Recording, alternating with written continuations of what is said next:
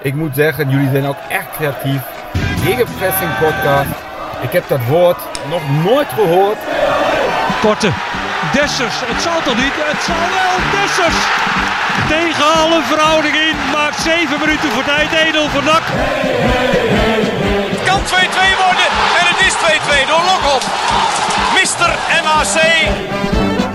Garcia slalom naar de 3-1. Oh, de slalom. Wat een goal. Uh, ik ga wel iets drinken, ja. Seizoen 3, aflevering 22 van de Gegenpressing podcast. Podcast van BNSM over NAC. En we zijn weer terug in de boardroom, waar we vorige week gebleven waren. En deze keer met een, uh, met een nieuwe gast. We zitten hier met uh, iemand die zijn podcast debuut maakt.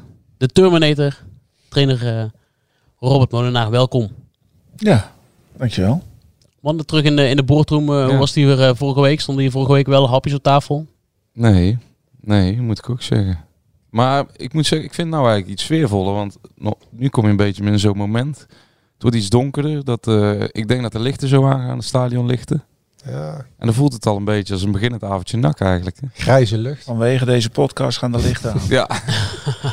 ja. En de, de kamer is stemmig groen hè. Pas al bij deze dag.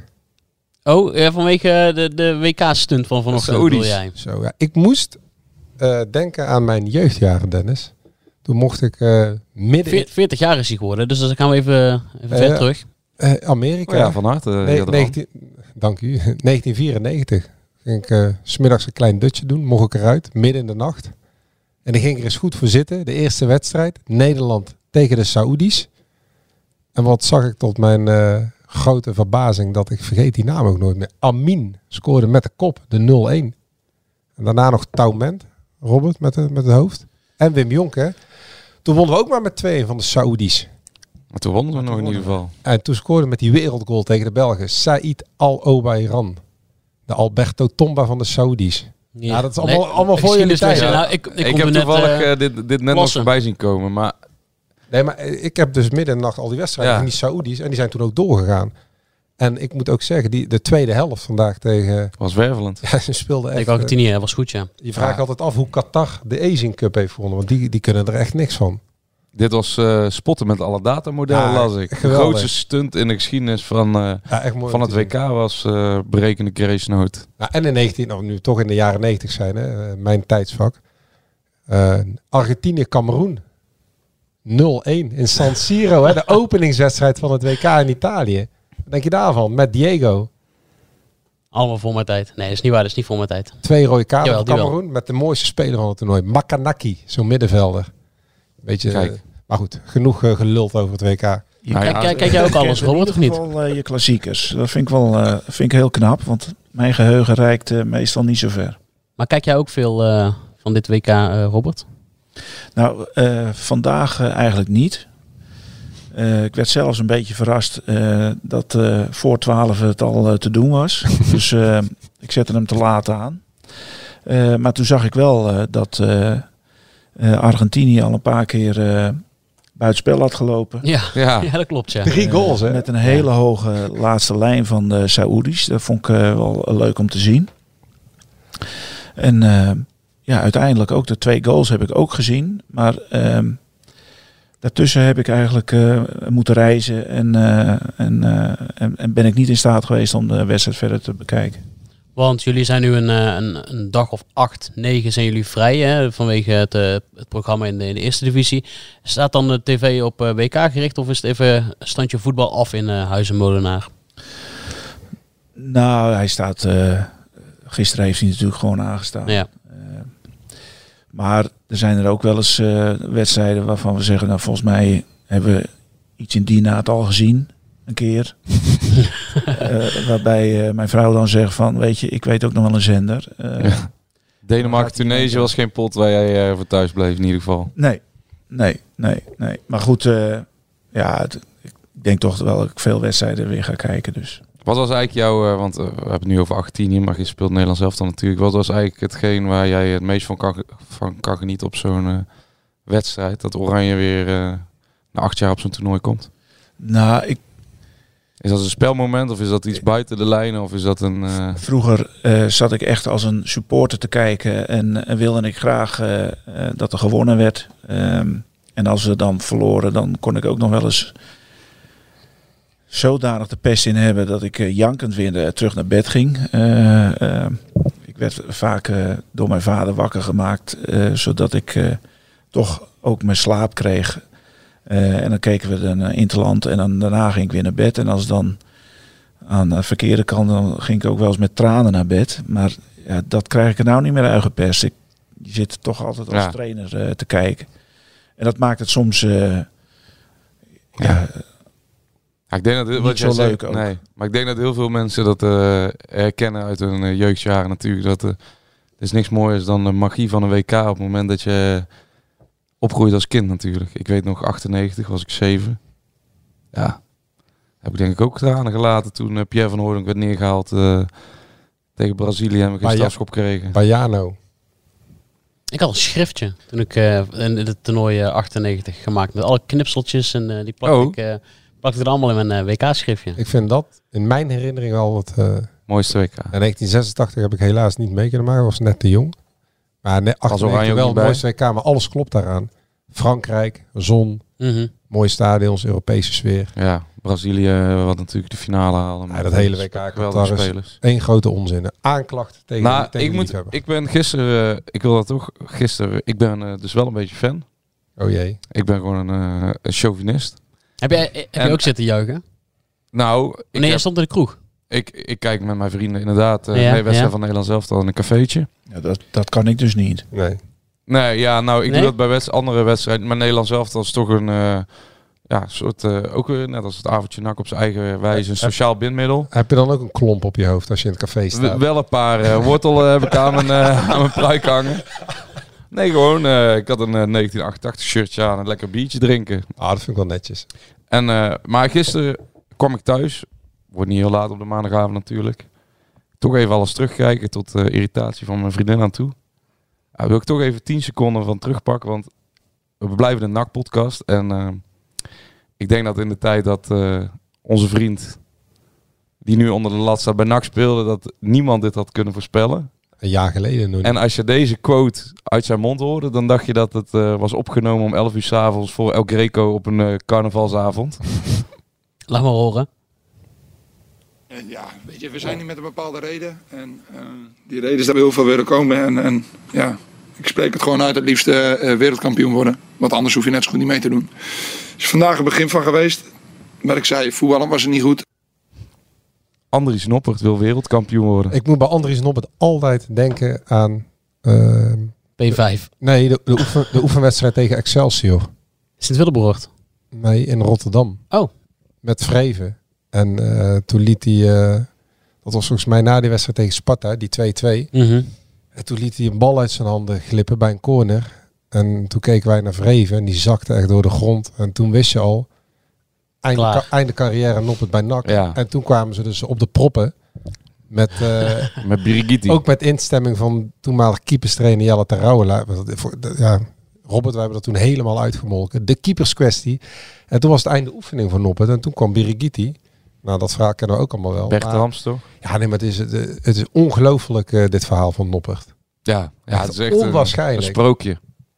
Ja, en dan kun je afvragen, ja, heeft NAC iets laten liggen? Maar ja, wij, Nee, ken- wij nee, kennen de nee. Noppert van Kan toen. absoluut niet. Ja, misschien dat je hem heel seizoen in het doel had moeten laten staan, maar hij hield geen bal tegen Ja, destijds. hij leek of hij niet kon duiken. En als je dit nu ziet, hij was echt goed Was gisteren. goed, hè? Hij was Ja. echt goed. Ik heb Ja. ook genoten. Hij had op een gegeven moment een, een, een, een inspeelpaas op eh, Steven Berghuis. Door de as van het veld in de eerste helft. En toen zag ik, nee, ja, dat, het vertrouwen spatte eraf. Hè, dat hij dat eh, durfde gewoon tussen de aanvalslinie van die Senegalezen door. En dan zie je ineens de keeper van Heerenveen op, een, op het grootste podium daar, eh, daar staan. Terwijl het enige grote podium wat hij in Breda had gepakt, het podium op P5 was, P5 was tijdens de huldiging naar de promotie. Met de trompet. Een laadbloeier. Nou, Robert, eh, wie, wie, wie van de huidige selectie eh, speelt over vier jaar een WK-wedstrijd? Ja, het kan allemaal. Je ziet nu dat het allemaal kan. Als je Ja. er dan één moet uitpikken. Wij deden bij eh, AZ eh, eh, jeugdopleiding in een vergadering ook van dit soort poepeligijn. Dat je iemand in de jeugd, onder 12, onder 13 of onder 14, dusdanig goed vond dat je dacht van nou, dat wordt een potentiële ehm, international. En dan moest je dan ook opschrijven en dan werd er uiteraard een keer teruggekeken. Ja, daar zit je dus altijd naast. Ja. En ehm, de laadbloeiers eh, is gewoon sowieso heel moeilijk om die. eh, ik, ben, ik ben er zelf ook een van. Ik eh, ben pas op eh, 22-jarige leeftijd. eh, was toen nog semi-prof. Dat was wel heel kort, maar prof geworden. Ehm, ja, dan kon je je ook niet voorstellen dat je een seizoen daarvoor nog eh, ja, eh, tweede klasse KVB. En dat was dan wel andere tweede klasse als nu. Hè, met al die eh, divisies eh, die er eh, boven gekomen zijn. En dat jaar erop eh, speelde ik tegen Romario. Ah, de kleine. Ja, en, eh, en dat was natuurlijk ook eh, iets wat je niet voor mogelijk kon houden. En, en, de- en de laadbloeiers die laten, die laten altijd zien dat ze aanhaken op het niveau.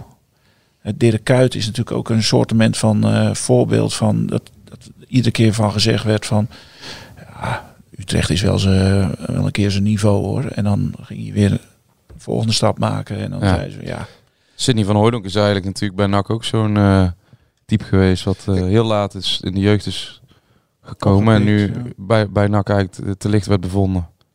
En nu in de Eredivisie komt. heel even. Jaren 90 is hij weer Dennis. Ja, Romario. Daar smullen wij ook wel een beetje van. ja Hoe, hoe was dat? De grote... Mode en nachten. Ja, dat, dat, eh, er is mij nog eens een keer wellicht voorgelogen. Eh, dat hij eh, gezegd zou hebben dat ik de beste verdediger was waar hij tegen gespeeld zou hebben. Jammer dat het uit mijn mond komt natuurlijk. Eh, maar als wij tegen PSV speelden, dan was de aanvoer naar Romario zo belangrijk dat die gestopt werd. En ik speelde met Tom Sier eh, samen in een team en eh, Bij Volendam. bij Volendam. Later Ajax nog En die speelde dan tegen eh Vaneburg. En die eh, had dan besloten eh, iets meer ruimte te geven aan, eh Roma of, eh, aan eh Vaneburg. Maar dat moest ik bekopen, want die ging natuurlijk iedere keer eh, van die lepe balletjes eh, naar, eh, naar Romario. Ja, en als hij dan aan de bal was, dan, dan kwamen zijn knieën niet verder dan 20 centimeter boven de grond. Ja, en dan was hij echt onnavolgbaar. Dan was hij echt goed. En, eh, maar over het algemeen hebben we het eh, altijd wel aardig gedaan tegen PSV. En, eh, Maar Ro- Romario, dat was... eh, is dat... Had je soms het idee dat hij er ook gewoon niet was? ja, nee, die, die, die kon echt eh 80% van de tijd eh, er niet zijn. En als het moest, dan, eh, dan stond hij op en dan was hij er en dan maakte hij het verschil. Observeer hem dan ook bijvoorbeeld als verdediger? Dat je denkt van, wa- waar is die kleine? Of wa- wa- wat is die aan het doen? Of is hij aan het rondkijken? Of gewoon aan, het, aan het wandelen misschien wel? Of staat hij stil? Ja, nee, je was echt. eh, dat moest sowieso. Ik, ik weet nog wel dat ik eh, dus vanuit de amateurs naar, eh naar Volendam kwam. En Steegman was, eh, was mijn trainer. En die zei. Eh, vanuit de oefenwedstrijden die we gespeeld hadden, eh, zei hij van, nou, weet je, je haalt een heel goed niveau. Eh, maar nou gaat het erom dat je dat 90 minuten lang volhoudt. En, en die concentratie ook op kan, op kan brengen. Dus ja, dat was dan gelijk ook mijn, mijn doel. Dat we dat. ja, en ik was echt natuurlijk zo groen als gras. dat, ik, dat ik bij Volendam doorbrak. binnen, binnen een tijd van zes weken van eh, amateur naar eredivisie. Ja, en dan ook nog tegen Romario. Ja, dan was het echt eh 90 minuten lang alle zeilen bij. En eh, ik kan me ook wel uit die tijd herinneren dat ik soms gewoon moeite had van... eh, hebben we nou 3-1 gespeeld of 2-1? Dat ik dat soort dingen kwijt was. eh, eh, omdat ik zo overgeconcentreerd ge- was. Gefocust was op mijn taak. eh, dat ik eh, dat soort dingen aan mijn aandacht eh, liet ontglippen. Is dat eh, de beste aanvaller eh, tegen wie je ooit gespeeld hebt? Nou, dus, is wel eentje die ik altijd noem. Eh, ook al omdat mij voorgelogen is dat hij vond Dat de gezegd. beste verdediger was. Eh, maar goed, eh, Ronaldo van PSV. maar Ja, ook, misschien Alan Shearer of zo. nog Alan tegen. Shearer was, eh, was een van die eh, toppers. Eh, Ferguson had ik het altijd erg lastig mee. Ja, dat vertel je laatst, hè? Duncan Ferguson. Ja, die dat was- het prototype Britse spits. Ja. Eigenlijk me- meer een bokser in de spits dan, eh, dan voetballer. Ja. Van Everton. En die had altijd zijn ellebogen in je gezicht. Ja, dat was echt vervelend te spelen tegen hem. Eh, maar eh, Les eh, eh, Ferdinand van eh Spurs, ja, die sprong ook de gaten in de lucht. Die kon echt timen als een, eh, als een tierlier. En daar, daar had ik het ook altijd lastig tegen. Dus eh, zo zijn er wel een paar eh, langs geweest die, eh, waar ik het moeite, echt wel moeite mee had. Persoonlijke favoriet. Ik heb, ik heb je daarover gesproken. Francesco Totti heeft hier ook een shirt van, eh, van hangen. Ook niet de minste om tegen te spelen. In Europees verband. Ja, ja terwijl die is weer meer een ietsjes meer Mhm. op 10 speelde dan. eh, maar eh, ja, dat zijn wel, eh, dat zijn voor mij wel de krenten in de pap geweest. Ja. Jij Dat bent soort spelers. In de midden jaren 90, hè? Wilde je naartoe gaan, denk ik. Ja. Leeds. Eh, 96 naar Leeds United gegaan, hè? Begin 97 volgens mij. Ja, januari Dat is 97. eigenlijk nog een beetje eh, de, de overgangsperiode van het oude Engelse voetbal naar het... eh, Gewoon naar de huidige Premier League. hè. ja, maar dat was nog wel een beetje... De, Blackburn de- de- Rovers was net de- kampioen geworden Ja, toen. de, de genormaliseerde tijd voordat het grote, grote geld echt zijn intrede ging doen in de Premier League. Nou, het was, eh, eh, Leeds was de laatste kampioen van de oude eh, First Division. Ja. En daarna is de Premier League in het leven geroepen. En dat is volgens mij in 93 geweest. Ja, Leeds 91, eh, 92, 91, 92. ja. Zoiets, ja. Ja. En ehm, dus ja, toen werd er wel al. Ik was, ja, ik was eigenlijk eh, voordat ik een, een minuut gespeeld had, was ik een miskoop. Want ik had geen internationale ervaring, was geen international. En dat was in principe not done eh, in de Premier League. Ja. En de Premier League stond, zeker als je daar eh, de Engelsen over bevroeg, de toughest league in the world. Ja, want even voor de beeldvorming van de mensen. Jij hebt onder contract staan in een tijdperk bij Leeds dat ook spelers als Harry Kewell eh, daar speelden. Doorbraken. Ja. En ehm nou, wat Eigenlijk heb je nu? Ian Hart. Dat vond ik zelf altijd echt een geweldige linkervleugelverdediger vroeger op bij Match of the Day. Die die vrije trappen er allemaal in schoot. Ja, Ja. bijna Roberto Carlos-achtig schoot hij. Ja. Het was eigenlijk het... eh, Lee Boyer had je ook nog mee gespeeld. Ja. dat was ook een eh, fanatiek bokser. Een, eh, ook, goed ook buiten het veld. ja. Was, de, was de duurste jongeling eh, die, eh, van, eh, van Engeland, dat hij door Leeds gekocht werd. Maar die haalde vaker de krantenpagina's omdat hij een eh, pub gevochten had dan vanwege Ja, of, de, of de McDonald's had hij verbouwd omdat hij eh, Ja, geen uitjes op zijn op zijn hamburger had. hoe, hoe keek jij naar zo'n flamboyante Lee Boyer bijvoorbeeld? Zo, zo'n Engels straatjochietje. Ja, hij, hij, was, eh, hij was redelijk gering en ik was erg groot. Dus eh, hij noemde mij altijd mijn broer, zijn broer.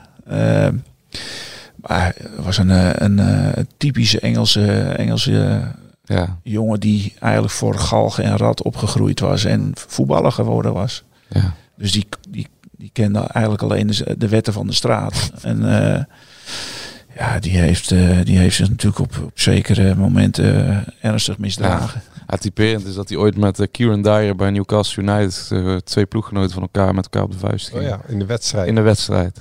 Als ze uit elkaar moesten worden gehaald. Ja, Ja, maar ik heb ook wel eens met hem gegolfd en dat was, eh, was altijd hartstikke leuk. eh. ik kon wel niet golfen, maar goed. eh, Ja, eh, we, we, we deden nog wel eens eh, op een middag eh, wat, eh, wat samen. En dan eh, maar zijn, zijn, eh, zijn korte lontje, ja, dat, dat, eh, dat was natuurlijk wel zijn probleem. En ook zijn kracht wellicht in het veld. Want eh, dat was ook de intrede dat we krachttraining gingen doen. En eh, als hij dan iemand in een schouderduw eh, eh, naar de grond had laten gaan, dan was hij daar helemaal trots op. Dus ja, dat is mijn krachttraining. En nou goed, werkte wel keihard hoor. Dus wat dat er gaat, hadden ze ook hun prioriteiten wel. Maar Wat, heb, wat heb je toen echt meegekregen? Want jij zat eigenlijk aan de vooravond van een van de meest opwindende elftallen die Leeds ooit gekend heeft. Hè. We zijn later doorgegroeid naar de halve finale Champions League. Geweldig elftal om naar te kijken. Wat, wat, wat, wat heb jij daartoe van meegegeven van de typische Engelse voetbalcultuur? Ehm, eh, zowel binnen als buiten het veld.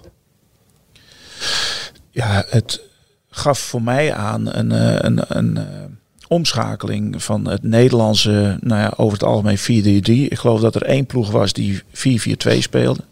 En dat was MVV. Met ehm, Schepers en met... oh, dan kan ik- Lankor. Nee, eh, hij, later is hij nog bij Liverpool. eh, oh, eh, Meijer. Meijer. Ehm, en wat deden die? die? Die kruisten om vrij aan de bal te komen. En dan liepen wij als mandekkers eh, tegen elkaar aan. Ja. En ja, daar eh, hadden we niet zo snel een antwoord op. En, en eh, kort daarna ging ik naar Engeland. Ja, speelden we in zone. Dus ja, dan was dat hele probleem eh, was er niet. Want je ving gewoon de mensen op in de zone. En dat was mijn eh, eh, confrontatie met eh zone verdedigen. En dat deden we met name achterin en nog niet zozeer op middenveld. En dat was onder George Graham. En George Graham was eh, ex-Arsenal coach. ehm, Hij was eigenlijk de trainer van het Boring Arsenal. Ja. Het ultra-defensieve 1-0 Arsenal. Ja, precies. Dus wij, wij deden ook heel veel werk met de, de back four. Dus ja, daar leerde ik zone verdedigen, maar ook put the ball in the channel. Ja, dat hoor je altijd, hè? Put the ball in the channel. Ja, eh, dat, dat is zoveel. Ik heb echt gewoon eh trainingssessies gehad eh, waar een onderdeel was dat ik de bal aan de, een beetje aan de zijkant kreeg. En die moest ik dan hug the touchline, zeiden ze dan. Dus die bal die moest dan scheren langs de zijkant van het veld. Dat mocht natuurlijk niet uitgaan. Maar hij mocht aan het eind mocht hij ook niet achter. En hij mocht niet in de buurt van de keeper komen. Dus hij moest eigenlijk een beetje in het veld blijven leggen. En waarom?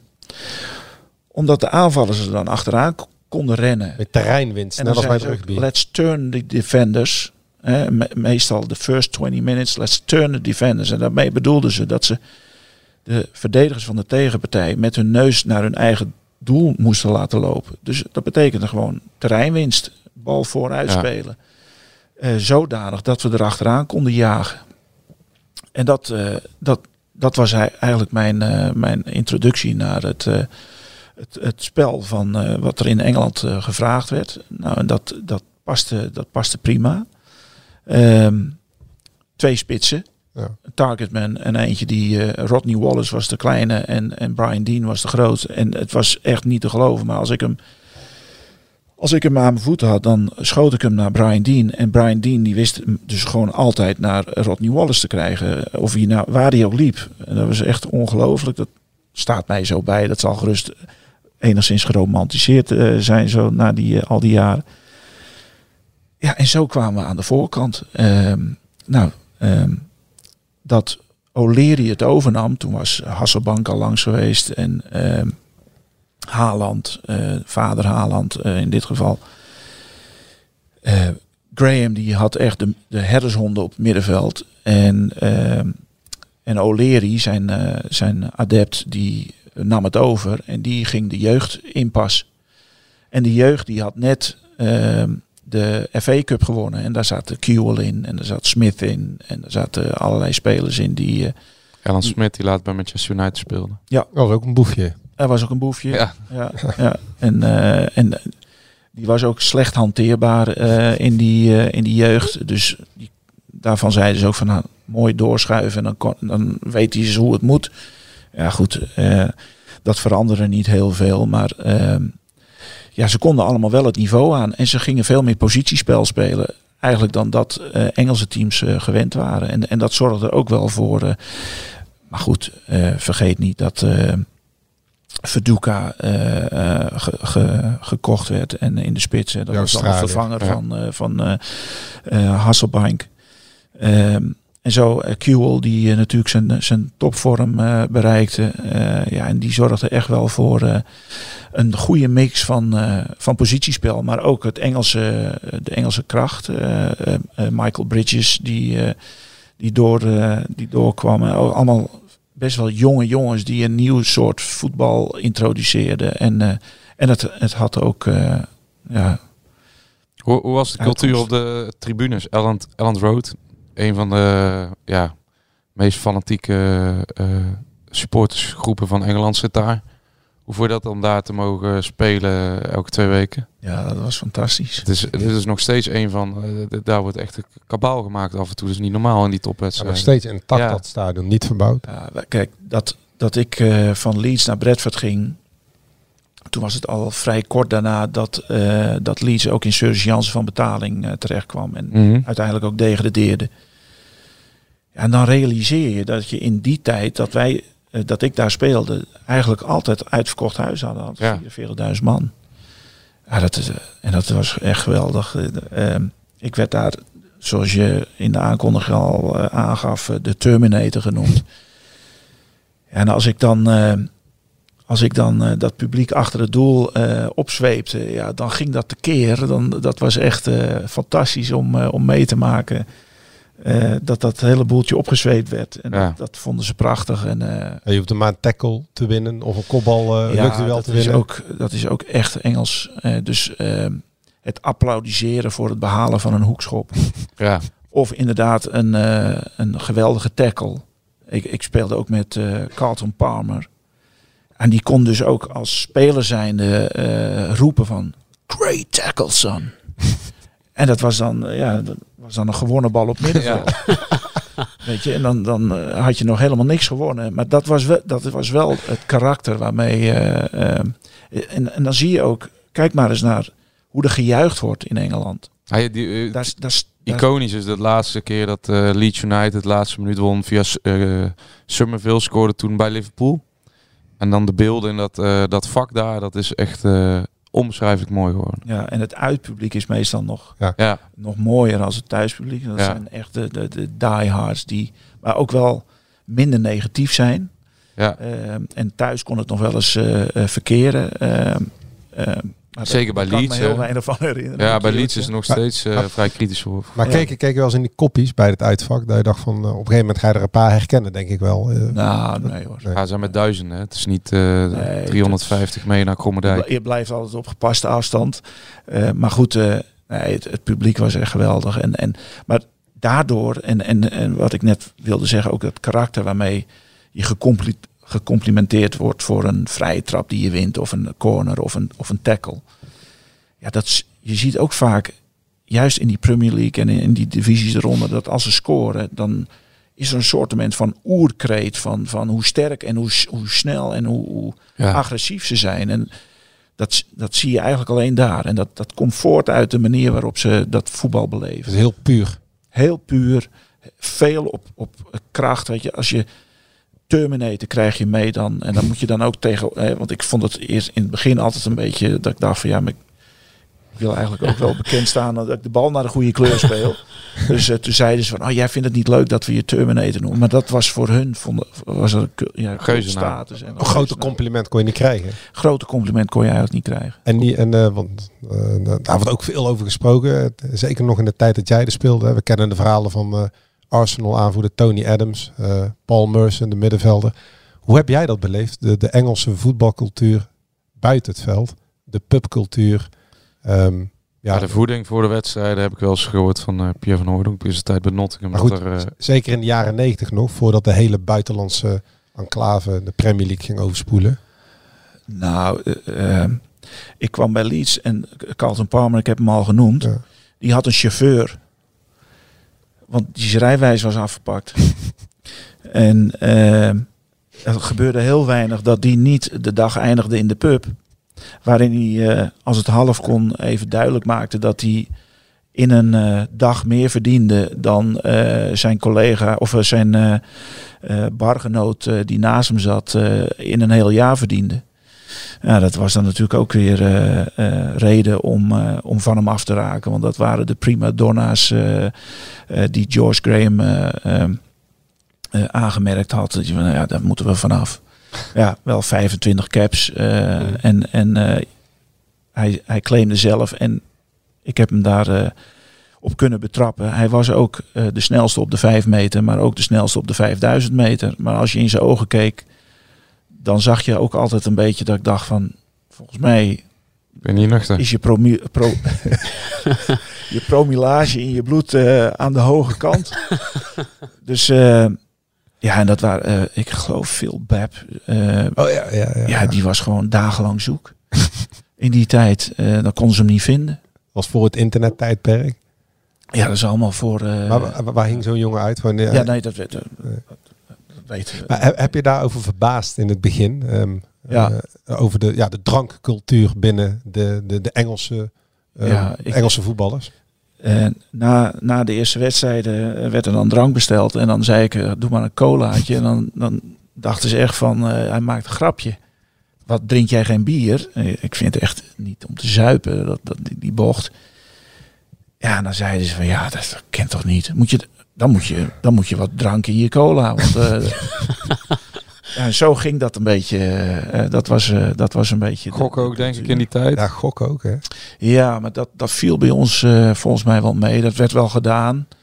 Maar volgens mij was dat niet zozeer een Hij probleem. is ook iets van, eh, van de huidige tijd, tijd, geloof ik, dat het veel... eh, Nou, Pa- eh, Paul, Mer Paul Merson Ja, bijvoorbeeld, dat is een ja. enorm bekend voorbeeld die alles vergokt heeft. Echt Ja. een gokverslaafde was. ik weet ook dat Jimmy Ford, uh, Hasselbank, en dat was in de tijd dat hij bij eh, Chelsea eh, speelde, had ook een probleem. Hij heeft ook miljoenen vergokt volgens mij. Zo. ja.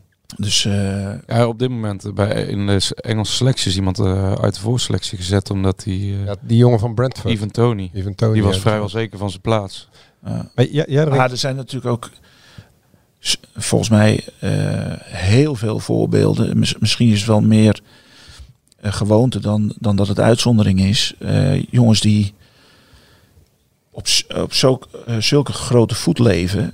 Ja, en dan eindigt het voetbal. En dan vallen ze terug naar niets. En dan houden ze dat leven vol. En dan Ja. zijn ze binnen no time aan de grond. Jij En- bent, je, je bent re- redelijk nuchter. Maar was dat verder dan ook een bepaald opzicht het, het, het leven buiten het veld een, een kleine cultuurshock? Hoe die Engelse, jouw teamgenoten, ehm, hun avonduren doorbrachten op, eh, op bepaalde Ja, dagen? ik- maar goed, ik, ik, heb, ik heb het Carlton eh, Palmer eh, voorbeeld. Ehm, ik vond ook dat er binnen de spelersgroep een aantal jongens waren die het aangename met het professionele konden combineren. Dus eh, Gary Kelly, de oom van eh, jouw linksback, die speelde dus in één team. Ehm, dat was echt een verbinder eh, binnen de groep. Die had humor, die, daar wilde iedereen bij zijn.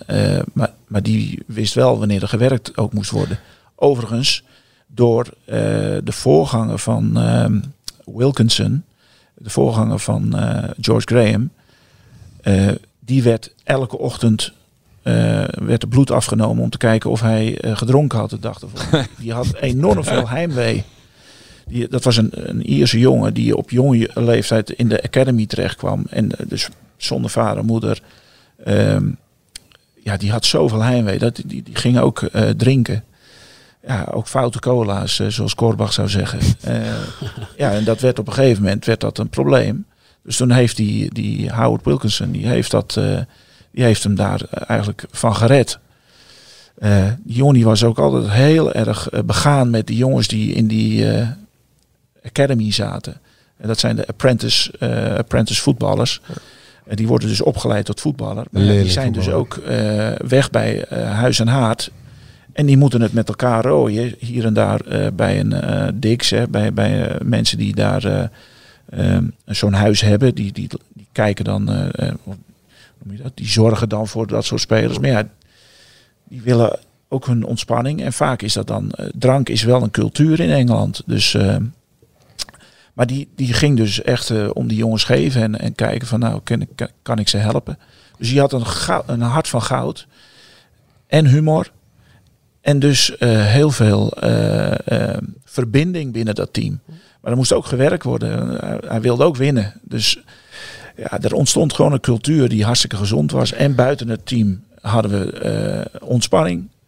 En eh, in het team hadden we eh, professionaliteit en, en de wil om wat te winnen. En dat is wel iets wat, eh, wat Leeds eh garen bijgesponnen had. Voordat we nog naar John gaan. Wat, wat heb je uiteindelijk in je cola gedaan? Nou, daar is af en toe wel eens eh, ook eh, een fjeutje in terechtgekomen. Maar eh nou, Viel mee. Maar bier, viel mee. bier drink je nog steeds niet? Nee, nee. Nooit gedaan? Nee. Heb je wel- Ik ben ooit eens kampioen geworden met zilvermeeuwen. Eh, voordat ik naar Volendam ging. En toen dacht ik van nou, nou ga ik, bier moest je leren drinken, werd mij verteld. Dus eh, dat was dan eh, even op, dat, op die avond eh, iets wat, wat wel, wel paste. Ja, dat was geen, geen goede mix. En Dus, wijn? Af en toe? Nee, ook niet. Ook niet. Gewoon bij- eigenlijk bijna geheel onthouden. Ja, daar eh, komt het eigenlijk wel op neer. Een beetje aan de saaie kant. Hoe, maar. vond je Sint, eh, hoe vond je St. James Park? Omdat we toch naar John moeten.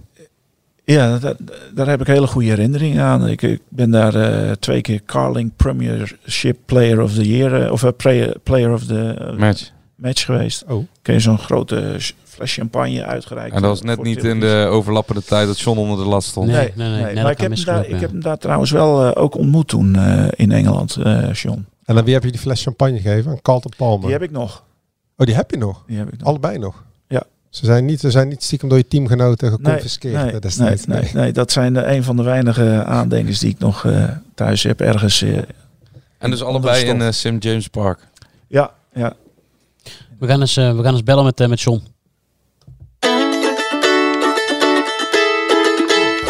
Zoon was, het oude stadion was denk ik de beste kroeg van eh, Breda.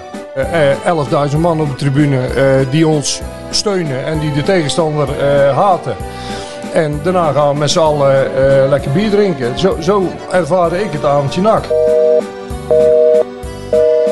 Kletsen met Karel. Over de sores van de Pagel.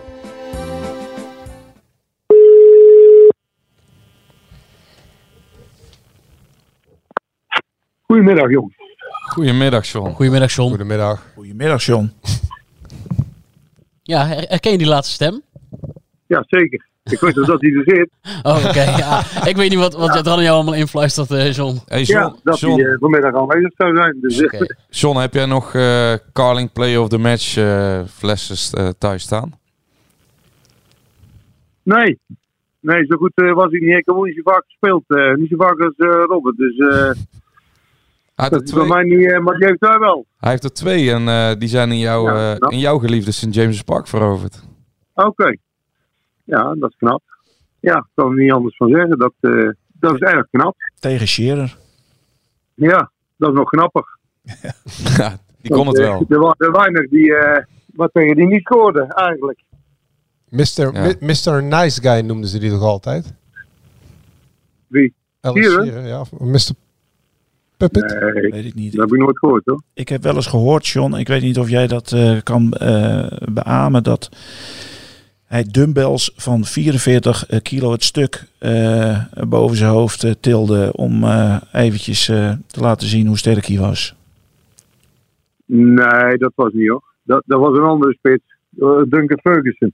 Oh, Die, eh, nee, Schuren die trainde wel als een beest moet ik zeggen. hoor. Want eh, eh, je hebt wel eens eh, spelers die, die hebben het natuurlijk talent. En, eh, maar hij trainde echt als een beest. Eh, maar 44 kilo, dat eh, kon ik alleen bij Newcastle. Nee, nee, maar hij trainde wel hard. Dat echt, die heeft echt er alles aan gedaan om maximaal eruit te halen. En ja, ook gewoon een goede gozer in de groep. Weet je niet, niet geen Ronaldo, om het zo maar te zeggen. Nee, hij zat gisteren nog bij de BBC, zag ik. Dat vond Ja. Gullit niet, toch? Iets minder haar. Hè, dat vond Gullit toch niet, dat hij eh, er alles uit haalde? Nee, maar Gullit heeft toch niet eh, alles uit hem gehaald. Nee, Nee, dat, eh dat bood hij ervoor mee. Kijk, eh, ja, dat, dat was eigenlijk vanaf minuut één eh, een, mislu een mislukt huwelijk, die twee. En eh, ja, toen had hij hem in de, de grootste wedstrijd van het jaar tegen Sunderland thuis had hij hem op de bank gezet. En die verloren we. Ja, dan eh, ben ik klaar. ja. John, heb jij, heb jij bij Newcastle, we hadden het net, of eh, Robert had eh, net een paar mooie anekdotes over Lee Boyer. Heb jij nog met hem samengewerkt bij Newcastle? Nee, nee, dat was Nee. net daarna. Die, eh, dat die, eh, eh, die, kreeg een ruzie met eh, Kieran Dyer of zo in het veld. ja, dat we net... eh, Ja, dat vertelde Joost net, ja. Maar he- heb jij, heb jij een paar, wat net he- heel kort over de Engelse voetbalcultuur en eh, pubcultuur en ook drankcultuur van sommige spelers. Robert vertelde net van een paar oud teamgenoten. Heb jij dat, hoe heb jij dat ervaren in jouw tijd bij Newcastle? Nou, ik was de buurman van Craig Bellamy, dus eh dat weet je wel, hè? ja, Ja, nou vertel John, Greg Bellamy, die, die, ja, die moet iedereen wel kennen. Die heeft toch een keer, ehm, dat vergeet ik ook nog mee, toen speelde hij bij Liverpool. Toen had hij gescoord in eh Camp Nou, Barcelona. En toen deed hij een Ja. golf erna. Omdat hij, omdat hij thuis een vriendin of in een pub iemand met een Met een, eh, met een golf eh, Nee, dat was een club ploeggenoot. Oh, zijn zijn ploeggenoot. Ja, ploeggenoot. Dat was een Noor. Die rooie die dat toen speelde. Kun je Ja, me die eh, eten? Riese. Ries. Riese. Ja, die. Daar had hij ruzie mee en dan was hij hem, eh, met een golfclub eh, te live mee. Ja. Ja. ja. En daar was jij bij. Nee, daar was ik niet bij. Dat was bij Liverpool, hè? Oh ja, tuurlijk, speelde ja, niet bij Liverpool. Klopt. Ja. Eh, ik had wel een keer gehad. eh, kijk, wij reden, eh, wij reden altijd eh, samen naar de training. En dan eh, de ene dag reed ik en de andere dag eh reed jij. En dat ging zo een half jaar eh, op en neer. Op een gegeven moment eh zei hij van, nou, jij maar rijden. Dan mag je in mijn auto rijden. Maar eh, ik heb geen zin meer om te rijden. Ik zeg, nou ja, eh, vreemd. Maar goed, eh, is goed. Dus ik elke keer met die dikke bak van hem naar de training rijden. Ik dacht van, ja, is toch wel raar. Dat hij niet meer wil rijden. En ik zag hem ook nooit meer rijden. Nou, op een gegeven moment eh we hadden zo'n elektrisch hek bij, bij het compound. Toen ging, die, ging eh, de hekkoper van dat compound. Ik had er een lesauto aangereden. En, en die stopte bij voor de deur. En die stapte die in. Dus die heeft gewoon een half jaar eh, zonder rijbewijs eh, gereden daar. dus eh, dat soort straks, jongen. Echt. Ook wel een geweldige speler, toch? Echt, echt niet normaal. Echt. Ja. echt Is dat een van de grootste eh, ja, paradijsvogels waar je mee in de kleedkamer hebt gezeten? Ja, die was eh, geniaal, maar ook gek. Weet je, eh, op een gegeven moment, tegenover elkaar. Op een gegeven moment waren we allebei, hij was in Wales in de zomer. En ik was in, eh, in Nederland eh, in de vakantie. En toen belde ze op van, ja, er is ingebroken op het compound. Dus ja, wij eh, allebei terug. Dus ik kweek bij in huis, kijk wat de weg is. Ik bij mij in huis, wat de weg is. En op, een op een gegeven moment komt die... ehm, die, die de hoofd van die politie, die komt, hij zegt, ik moet even met jullie praten. Dus hij zegt, eh, ja luister, eh, ik wil één ding weten, of jullie wapens in huis hebben eh, gehad. Want ja, als die weg zijn gehaald en eh, die zijn in omloop in de criminele wereld, dat moeten we wel weten. Ja, allebei, nee, nee, nee, we hadden geen wapens. Nee, nee, nee, nee, nee. Eh, ja, zegt die vent, eh, hij zegt, je krijgt er geen bekeuring voor of straf voor. Hij zegt, maar we moeten het echt weten. Dus ik zei, ja, oké, ik zou het wel zeggen. Ik had zo'n taser. Eh, ik zeg van, ja, ik had een taser. Dus eh, die is weg. Dus eh kans zo dat ze die mee hebben genomen. Ja, zei Craig, ja, ja, ja, ja, ja. Nou ja, dat zou ik het ook maar zeggen. Hij zegt, ik had een Magnum. dat, dat is zo'n zo'n pistool van, van 20 centimeter. What the fuck, man. Ja, dat soort dingen, joh. Echt helemaal.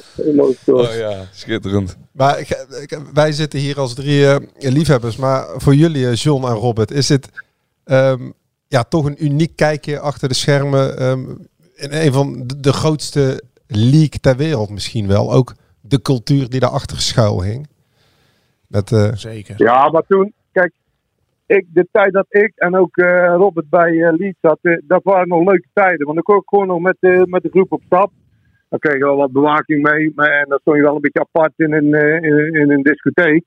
Maar je kon wel gewoon je gang gaan, weet je niet. En, en bier drinken en niemand die er met een telefoon voor je neus stond te filmen. En weet je niet, ook Christmas parties bijvoorbeeld. Dan ging je allemaal verkleed en gewoon verkleed de stad in met de spelers.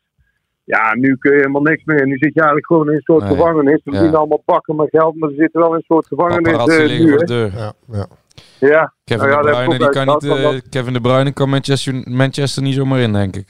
Nee, nee, dus ik denk dat wij nog wel een leuke tijd eh, qua eh, ja, gewoon eh, wat je kon doen en hij met het team wat kon doen, dat we dat nog wel hebben meegemaakt. En daarna kwamen er allemaal telefoontjes en social media en alles waar dan deed, eh, dat stond er meteen op. Hè. Dus dat, ja, Ja. dan, dan, ben je, dan zit je in een soort gevangenis.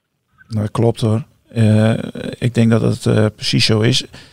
Over, over telefoons gesproken. Ian Rush was degene die mij eerste mobiele telefoon in Engeland eh, eh, op de kop wist te tikken. De besnorde spits van Liverpool. Ja, eh, dus eh, om maar eens te zien hoe je eh, voor elkaar zorgt dan in zo'n selectie. Maar inderdaad, eh, de Christmas parties, eh, die, die was ik al bijna weer vergeten. Dat was echt, eh, ja, wij gaan, extra, wij gaan extra werken met kerst. En dus mogen we van tevoren ook eventjes een feestje eh, doen. Nou, dan gingen we verkleed als, Ja, ja. Op een gegeven moment ging, ging, ging er een stem op van nou, de volgende keer gaan we als dictators.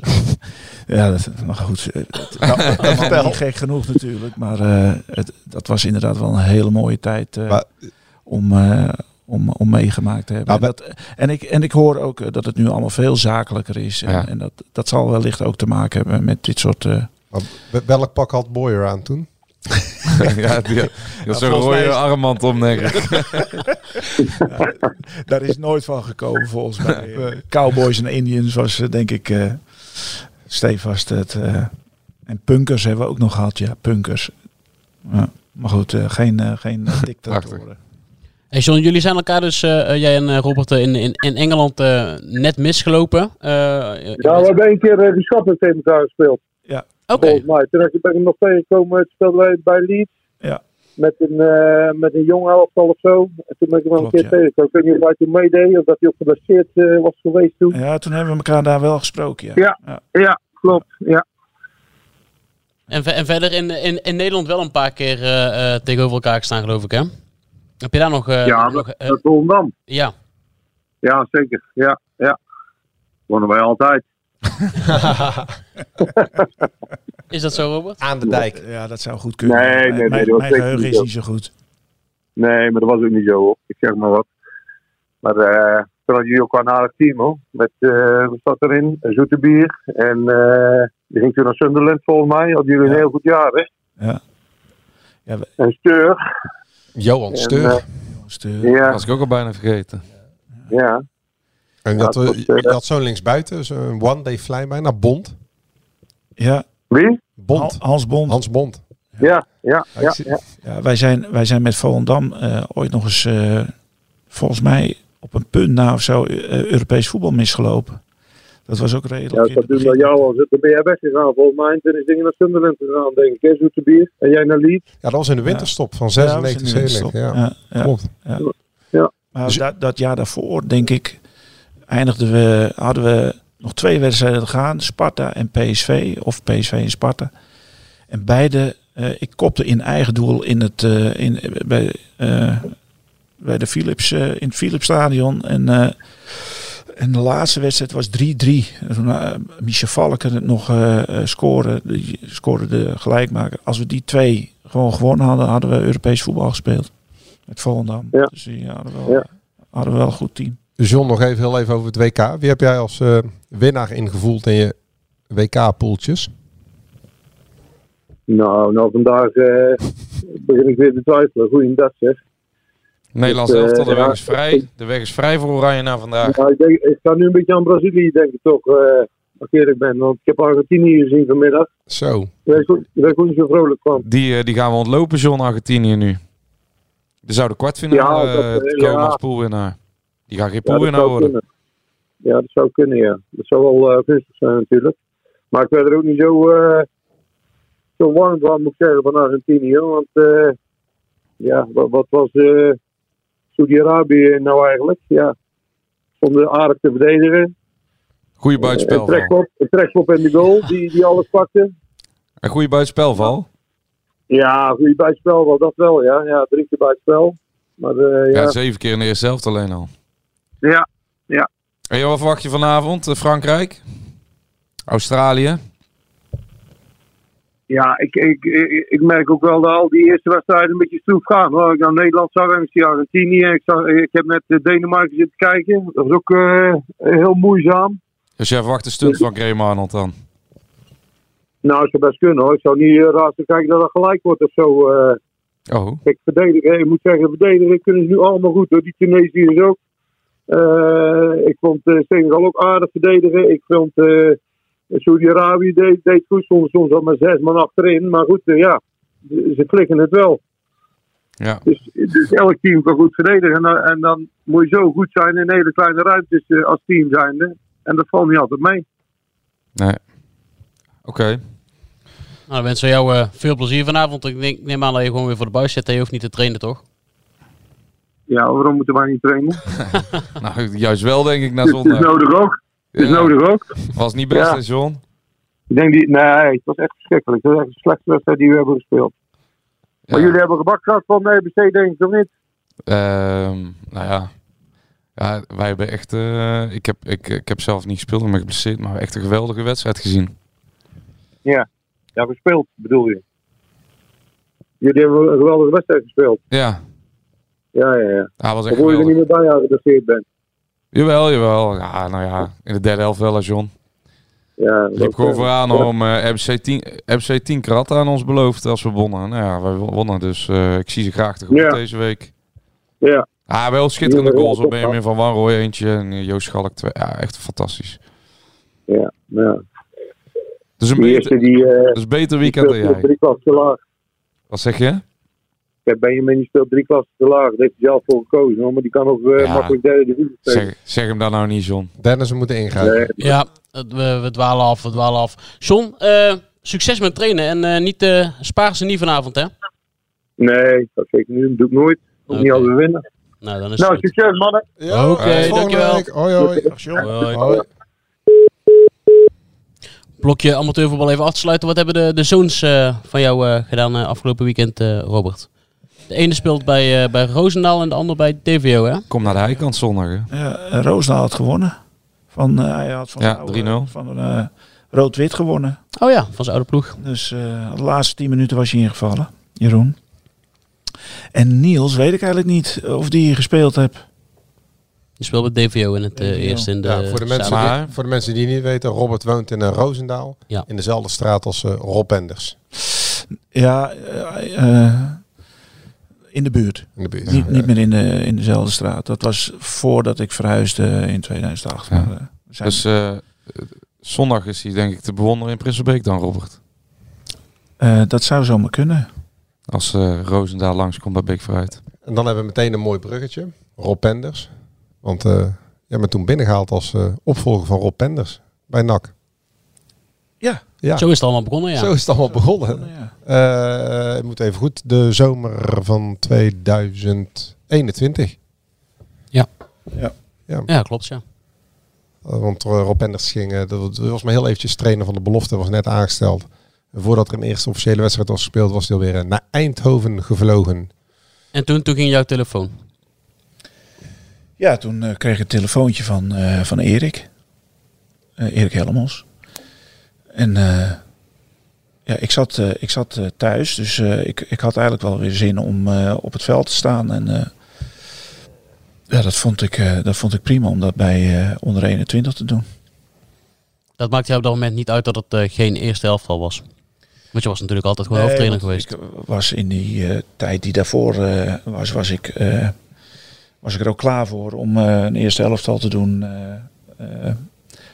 Maar de, de, daar moet je ook de uitnodigingen voor krijgen. Dat, dat was op dat moment uh, Lau Loenen. Dus, en ik wilde wel weer aan de slag. Dus voel, je, voel je dan als trainer, dat zeggen ze dan altijd. Hè? Je hebt natuurlijk Volendam, Roda um, en Almere City getraind in de eerste divisie. Um, um, drie keer voortijdig weggegaan. Voel je dan als trainer ja, dit uh, kan misschien nu wat langer gaan duren voordat je inderdaad een uitnodiging krijgt om ergens weer een uh, trainerstoeltje te gaan uh, vervullen. Ja, dat gevoel had ik wel.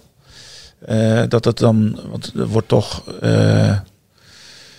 ja, ze kijken gewoon even onderaan de streep. dus cv is wat dat er gaat, spreekt niet voor je. En ik had toen wel een telefoongesprek met uh, Rini Kolen, die uh, toen uh, bij Feyenoord onder de 21 ging bestieren. of ik daar niet assistent kon worden. Ja, dat was redelijk vlak nadat ik bij Almere gestopt was. Ja, toen had ik nog wel zoiets van, nou, dat is me misschien wel even te min. Ehm, maar goed, aan de andere kant uh, had ik dat misschien veel beter wel kunnen doen. Want dan blijf je ook uh, een soort van in het, uh, in het wereldje. In beeld, ja. Ja, ja goed. Um, ook al is het een prima organisatie. al was dat toen nog niet zo het geval, vond ik bij Feyenoord. Um, sinds, toen was Arnees wel al, ook al in, op de proppen. En die heeft dat wel uh, goed gestructureerd weggezet uiteindelijk. Dus uh, wat dat er gaat, had het een prima instapmoment geweest uh, om binnen zo'n organisatie te komen. Dus daar heb ik nog wel spijt van gehad. Maar goed, dan had ik waarschijnlijk geen eh, trainer van NAC geweest. Ja, want vier jaar na je afscheid bij Almere, hè, 2018, ehm, ben je hoofdtrainer van eh, een van de grootste, mooiste, maar ook moeilijkste clubs van Nederland. Ja, dat eh, ja, moeilijkste weet ik niet, want het, uiteraard eh, heeft het wel eh, wat, wat verleden met zich mee eh, te dragen en te zeulen. Ehm, ja, goed. Ik denk dat het een, een heel mooi instapmoment kan zijn. En dan, dan valt die moeilijkheid wel mee. Maar goed, ik weet wel wat je bedoelt. Ehm, en ik ben er wel trots op dat ik bij een van de mooiste clubs aan het werk ben. Waar, waarom eh, vind jij NAC één van de mooiste clubs? Nou, dat heeft, eh, eh, heeft natuurlijk met de supporterschade te maken. En, en het stadion wat week in, week uit vol zit. Voel je dan, ehm, ehm, want ehm, je bent er trots op dat je trainer van NAC bent. Het is een mooi ins, opstartmoment, instapmoment. NAC is overgenomen. Maar, hoe, hoe voel jij dan dat jij hoofdtrainer bent voor eh, ehm, het opbouwjaar, een tussenjaar, ehm, als tussenpauze of misschien wel voor de komende jaren? Hoe, hoe, heb, je dat voor jezelf geanalyseerd voordat je ja zei tegen het hoofdtrainerschap van NAC? Nou, ik heb eh, heel nauwgezet geanalyseerd eh, wa- waar de club op dat moment was. Eh, en met de gesprekken die we daarover gehad hebben, heb ik daarin heel veel aansluiting gevoeld dat, het, eh, ja, dat er iets te bouwen valt. En, eh, en daar heb ik ja op gezegd. Alleen, het is natuurlijk ook zo dat met een eenjarig contract dat nog niet per se op die manier uitgesproken wordt als het gaat om beleidsbeslissingen. Maar ja, wetende waar de club vandaan komt, kan ik me daar wat bij voorstellen. Ehm, eh, plus dat eh, een organisatie die opgetuigd moet worden, ook de mogelijkheid moet kunnen hebben om even te snuffelen aan iemand die eh, eh, de scepter gaat zwaaien eh, op een selectie die, eh, ja, die ook nog eh, aan alle kanten samengesteld eh, moest worden. Dus eh, ja, ik diende denk ik een, eh, een prima doel. Alleen, ja, ik sta er wel zo in dat ik denk eh, de toekomst in te kunnen met, eh, met een club die, eh, die op dit moment ja, allerlei zaken aan het optuigen is voor de toekomst. Maar Jij zou bijvoorbeeld ehm, eh, na dit seizoen ook trainer van NAC willen zijn. En ehm, het idee hebben dat je daarvoor een toegevoegde waarde voor zou kunnen zijn. Uiteraard. Ja. Ehm, hoe gaat dat dan de komende tijd? Want we gaan richting de winterstop. Ja, of dit is de winterstop. Is een beetje een rare situatie natuurlijk nu in november. Vaak wordt dan in december, januari worden gesprekken opgestart met trainers. Hè, de- of ze wel of niet met elkaar doorgaan. Pierre van Hooydonk is nu aangesteld als commissaris technische zaken. Die gaat de technische directeur eh, grotendeels eh, benoemen. Ehm, hoe kijk je naar je eigen rol? Of met wie moet jij straks gaan praten? Maar ook richting eh, januari met, met de nieuwe spelers bijvoorbeeld. Die eventueel gehaald kunnen worden. Nou, eh, hoe zie ik mijn rol daarin? Ehm, ten eerste, als het gaat om mijn eigen verlenging van een contract, eh, ja of nee, dan zal dat met een TD zijn die aangesteld eh, wordt aangesteld. Dat zal niet met Erik Helmons of Pierre van Hooydonk zijn. Dat weet ik niet. Nee. Dat weet ik niet. Ik weet niet wie daar de gegadigden voor zijn. Dus dat, zou, dat zou prima kunnen. Ehm, en we kunnen slecht in die eh kristallen bol kijken natuurlijk, wanneer en, en wanneer dat opportun is. Ehm, aangezien de TD wellicht nog van buiten moet komen. Dus dat zijn allemaal nog wel wat onzekere zaken eh, die de club bezighoudt. Ja, ons wordt verteld dat het inderdaad een TD van buitenaf wordt. Dus niet eh, intern. Nee, oké. Nou ja, goed. ehm, dus daar is het wacht op. Eh, dat lijkt mij een, een hele logische. Eh, en, en dat heb ik ook wel kunnen waarderen in eh, eh, de, de rol die de eigenaren hebben gespeeld. Ze zeggen van ja, laten we nu gewoon een goede volgorde betrachten. Terwijl er natuurlijk wel technisch het een en ander eh, opgetuigd moet worden op korte termijn. Want het was de zomer, eh, eh, afgelopen zomer, dat ja, dan moet er toch een selectie staan en er moet toch gevoetbald worden. Maar aan de andere kant moet, er gewoon, eh, moet die club op een ordentelijke manier eh, gaan functioneren. En, en dan is het wel handig dat je een bepaalde volgorde aanhoudt bij het, eh, het installeren en het structureren van die club. Ja, daar gaat wat tijd in zitten. En, en ja, ik heb vanaf het begin ge- gezegd dat die tijd moet je ook gegund worden. En, en, en daar zitten we eigenlijk middenin. Is dat zo makkelijk als je het nu stelt? Ehm, je hoofd koel houden, die tijd moet je gegund worden in een broeierige vulkaan die het betaald voetbal is, maar die ook met name nak is. Als de resultaten dus op, zoals, ze zijn, zoals ze nu zijn.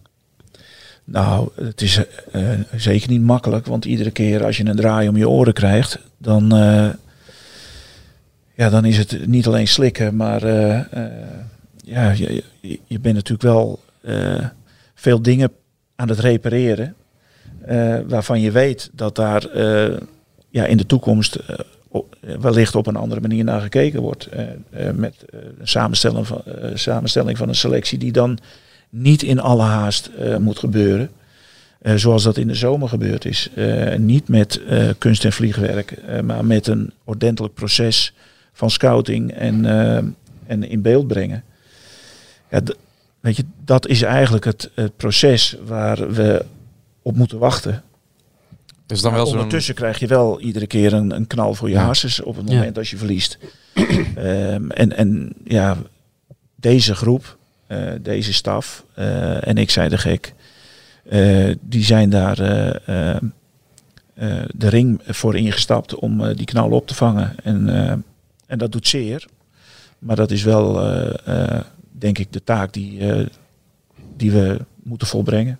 Ja, je had het ook ehm, wel een beetje verwacht, denk ik. De, de plaats bijvoorbeeld waar NAC nu staat, misschien niet, maar wel de moeilijkheid waarmee het allemaal gepaard gaat. Ik heb jou zelf bij eh, op Zoudenbal horen zeggen, NAC is een ruïne. We moeten niet verwachten dat het in een paar maanden eh, tot een nieuw gebouw eh, omgeturnd wordt. Ehm, de selectie inderdaad is natuurlijk niet klaar om in die top 5 te gaan spelen.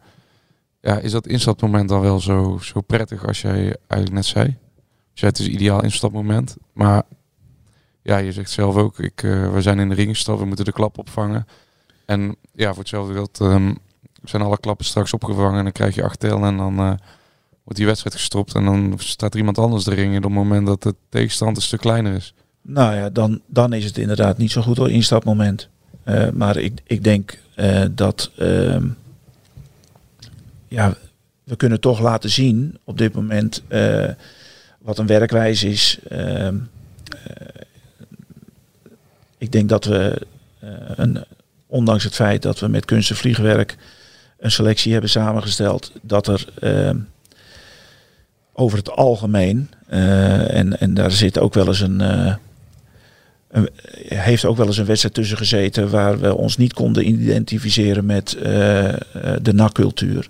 Maar ik denk dat dat zeker ook iets is waar we, eh, waar we doorheen moeten om dat, eh, te bewerkstelligen. Dat we eh, appelleren aan, het, aan de cultuur eh, die wij voorstaan met NAC. En dat we weten dat we hier een vol huis hebben op het moment als we eh, ehm, spelers aan de aftrap zetten die ja, voor de volle 90 minuten hun rug recht weten te houden. En we hadden het wel graag anders gezien. Hè? Dus de, de spelers die we in allerijl hebben toegevoegd, ja, als die bij wijze van spreken eh, een, een hoger niveau hadden kunnen halen eh, tot op heden, dan, dan, had, dan had het wellicht er ook al gauw wat beter uitgezien. Ja. Ehm, en dan, ja, dat kan je van tevoren nooit helemaal eh, bepalen. Dus, dus in die zin kan je pas achteraf zeggen of iets een goed instapmoment is of niet. Want wat- is jouw rol geweest uiteindelijk bij de samenstelling van de selectie afgelopen zomer? Ehm, heb jij eh, spelers daarin aangedragen? Of ben je echt gewoon de trainer geweest die eh, nieuwe spelers heeft begroet op het trainingsveld eh, als het moment eenmaal daar was? Nou op het moment als een, een aantal spelers, als dat concreet dreigde te worden, heb ik wel gesprekken gevoerd met een aantal spelers daarvan, maar ook met een aantal niet. Ehm, maar over het algemeen moet ik gewoon werken met eh, datgene wat we hebben kunnen aandragen. Wat, wat is jouw analyse van de huidige sportieve staat van NAC? Want in de zomer gaf je aan, NAC heeft twee, eh, minstens twee transferperiodes nodig om er een beetje bovenop te komen. hè, richting die 60 tot 100 goals, eh, als je echt een promotie mee wil doen. Vorige week gaf je inderdaad aan van, ja, misschien... Dat is best wel ambitieus, hè? Ja. Want als je ook al zegt dat er één transferperiode al voorbij is. Ja, ja dus dan Ja, moet, dan moet nu alles gebeuren Ik denk, ik denk dat je, eh, volgens mij schreef je in de krant eh, vier maanden geleden. eh, dus daar was het getal vier eh, op zijn plaats. Alleen Ja. dat had volgens mij eerder betrekking eh, met het aantal eh, eh, transferperiodes eh, die je moet incalculeren. Ehm, en de reden waarom ik dat gezegd heb is omdat ik eh, graag appelleer aan het eh Cambuur-model, eh, die eigenlijk van seizoen tot seizoen ehm, steeds spelers hebben laten afvloeien en toegevoegd hebben om stap voor stap beter te worden. Waardoor er ehm, speelwijze bekend is, waardoor er ehm, staf een, een, een plek kan krijgen. Een selectie op orde eh, eh, op een, een vrij brede basis eh, kan ogen op kwaliteit. En dan maak je uiteindelijk die stap. En dan kan je dus ook met twee of drie toevoegingen op eredivisieniveau ook jezelf op dat niveau laten doen blijven. Terwijl als we onverhoopt of misschien wel, hè, stel dat je wel promoveert op basis van het feit dat je nog net een, na-competitieplek eh, eh, en, je, en je, je promoveert, en dat is in het verleden best wel eh, gebeurd, dan moet je om op eredivisieniveau te blijven zo'n grote eh, verandering toevoegen dat je eigenlijk weer van vooraf aan begint met eh, het opbouwen van een fundament. Alleen daar krijg je op eredivisieniveau heel slecht eh, de tijd voor. Ja, want daarop inhaak het afgelopen week zei eh, we, we- lopen misschien enigszins achter eh, op het nieuwe seizoen. Wat bedoelde je daar precies mee?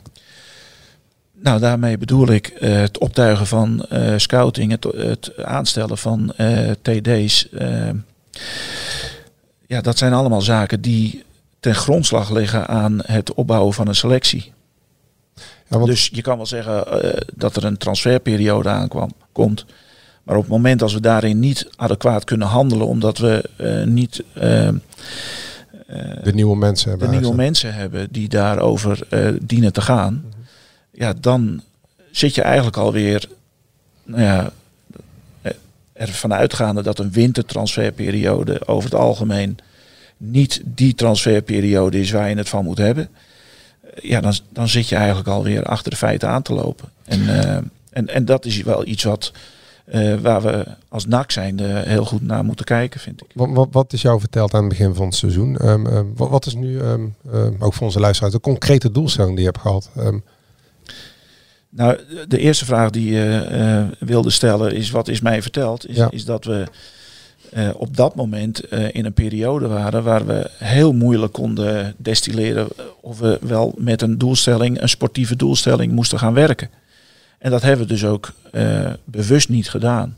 maar, en, is dat vanuit het technisch kader of ook gewoon vanuit de nieuwe eigenaren gekomen? Nee, vanuit ook de nieuwe eigenaren, eh Sebastian Verkuilen, eh, zaten we in deze ruimte met, met Erik te hebben over ja, hoe, hoe gaat zo'n nieuw seizoen er dan uitzien. En moeten we dan al gelijk hoog van de toren afblazen wat ons eigenlijk in al die jaren daarvoor eh, in de weg heeft gezeten. En wat was toen de boodschap van Sebastian Verkuijden, de projectmanager van NAC is Breda? Ja, no- nog niet doen. Eh, we moeten zorgen dat we aan de slag eh, gaan. Dus geen sportieve doelstelling uitspreken? Op dat moment niet, nee. Nee. En wat, was, wat is dan jouw rol als trainer daarin? Wat, Nou, ik vind dat. of wat is jou heb, verteld? ik heb ook aangegeven dat er is volgens mij geen keukenkampioen divisie club die zegt wij willen geen na-competitie halen. Nee. Eh, dus iedereen wil een na-competitie. Dat, dat, dat is eh, volgens mij geen verrassing. Eh, iedere ploeg die de businessclub vol wil hebben, Ja. die supporters eh, naar het stadion willen, die willen een, die willen een uitdagende doelstelling horen. Want ze brengen hun centen naar eh, hun club en, en willen, behalve dat ze eh hun club zien willen winnen, ehm, willen ze ook eh, aan het einde van de rit iets overhouden. Nou, dat, dat, volgens mij zeggen ze dat allemaal. En, en eh, clubs die eh, nou ja, niet van het statuur zijn van NAC, maar toch tot deze divisie behoren en het ook nog redelijk doen, die zullen nu ook zeggen van ja, we staan misschien wel te laag. Maar, als bijvoorbeeld jou als trainer wordt, of niet bijvoorbeeld, als jou als trainer wordt gezegd, we hebben geen eh, sportieve eh, doelstelling, ambitie voor dit seizoen, die zullen we niet zo naar buiten toe uitspreken, met eh, alle seizoenkaarthouders en sponsoren die je hebt. Wa- wa- wat is dan de taak die de trainer meekrijgt in zo'n, ja, welke benaming kunnen we daaraan geven? Overgangsjaar of zo? Of een, een jaar van spek en bonen. Maar wat, wat is dan, welke taken krijg je of doelstellingen krijg jij als trainer dan mee? Nou, dat we het fundament leggen eh, naar de toekomst toe. En dat fundament, waar zit dat hem in dan? Wat, wat is dat? Nou, in is dat in de spelersgroep? Of? Spelers eh, wegen en Ja. eh, beter sa- samen laten werken en verantwoordelijkheid geven en kijken of ze die ook kunnen dragen. En dat is ook door eh, meneer Verkuilen eh, zo verteld. Door Sebastian Verkuilen. Nou, of dat eh, de letterlijke bewoordingen zijn, maar eh, dat er een fundament gelegd moet worden, dat zijn wel eh, zaken die we hier aan tafel besproken hebben. En ik denk dat dat ook eh, redelijk algemeen toepasbaar is. Eh, dus daar, daar zeggen we niks mee. Eh, en ondertussen hebben we ook gezegd van ja, dat wij, wij willen hier wel, wij zijn wel nak. Ja. Dus elke wedstrijd gaan we in om te winnen. En, en, en de- daar hopen we ook zo ver en zo eh, hoog mogelijk mee te eindigen. Want is je ook verteld wat er ook gebeurt, dat jij gewoon hoe dan ook het seizoen als trainer eh, eh, voltooit, van begin tot eind? Nee. Nee. Zo werkt voetballerij niet natuurlijk. Nee, want ehm, eh, als je inderdaad al zo ver komt, hè, om dat soort dingen, eh, het eenjarige contract eh, is in, in die zin eh, een hele duidelijke boodschap. Eh, waarin we wel iemand voor de groep willen, eh, maar daar nog niet onze toekomst aan eh, willen verbinden. Eh, En- en, en, dat is.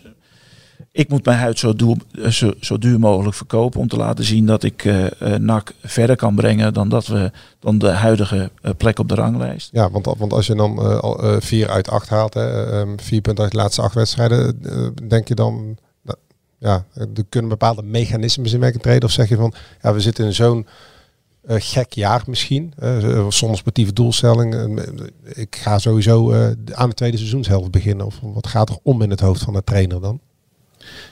Nou, vooral dat laatste. Eh, dus eh, ik kijk niet zo heel erg veel naar eh, een ranglijst. Eh, want dat is namelijk het, hetgene wat het proces eh, dient op te brengen. En ik ben er vooral aangesteld om dat proces eh, vorm te geven. Dat proces van het fundament leggen. Spelers en, beter en- maken, En, ja. en de spelers eh, beter laten samenwerken en eh, beter te maken. En dat is niet zo gek als je ziet hoeveel spelers er eh, de afgelopen jaren toegevoegd zijn vanuit onze eigen jeugdopleiding. Ehm, Waar zie jij dat het dan ook lukt? Want ehm, ik zag vorige week in het interview met Jadran, denk ik, dat jij wel zag dat de ploeg een ontwikkeling doormaakte. Nou ja, het is natuurlijk heel makkelijk om daar resultaattechnisch naar te kijken en na te zeggen vier punten, acht wedstrijden, dat gebeurt niet. Maar mensen op de tribune die, hebben, die kijken toch uiteindelijk naar eh, wat ze op vrijdagavond voorgeschoteld krijgen.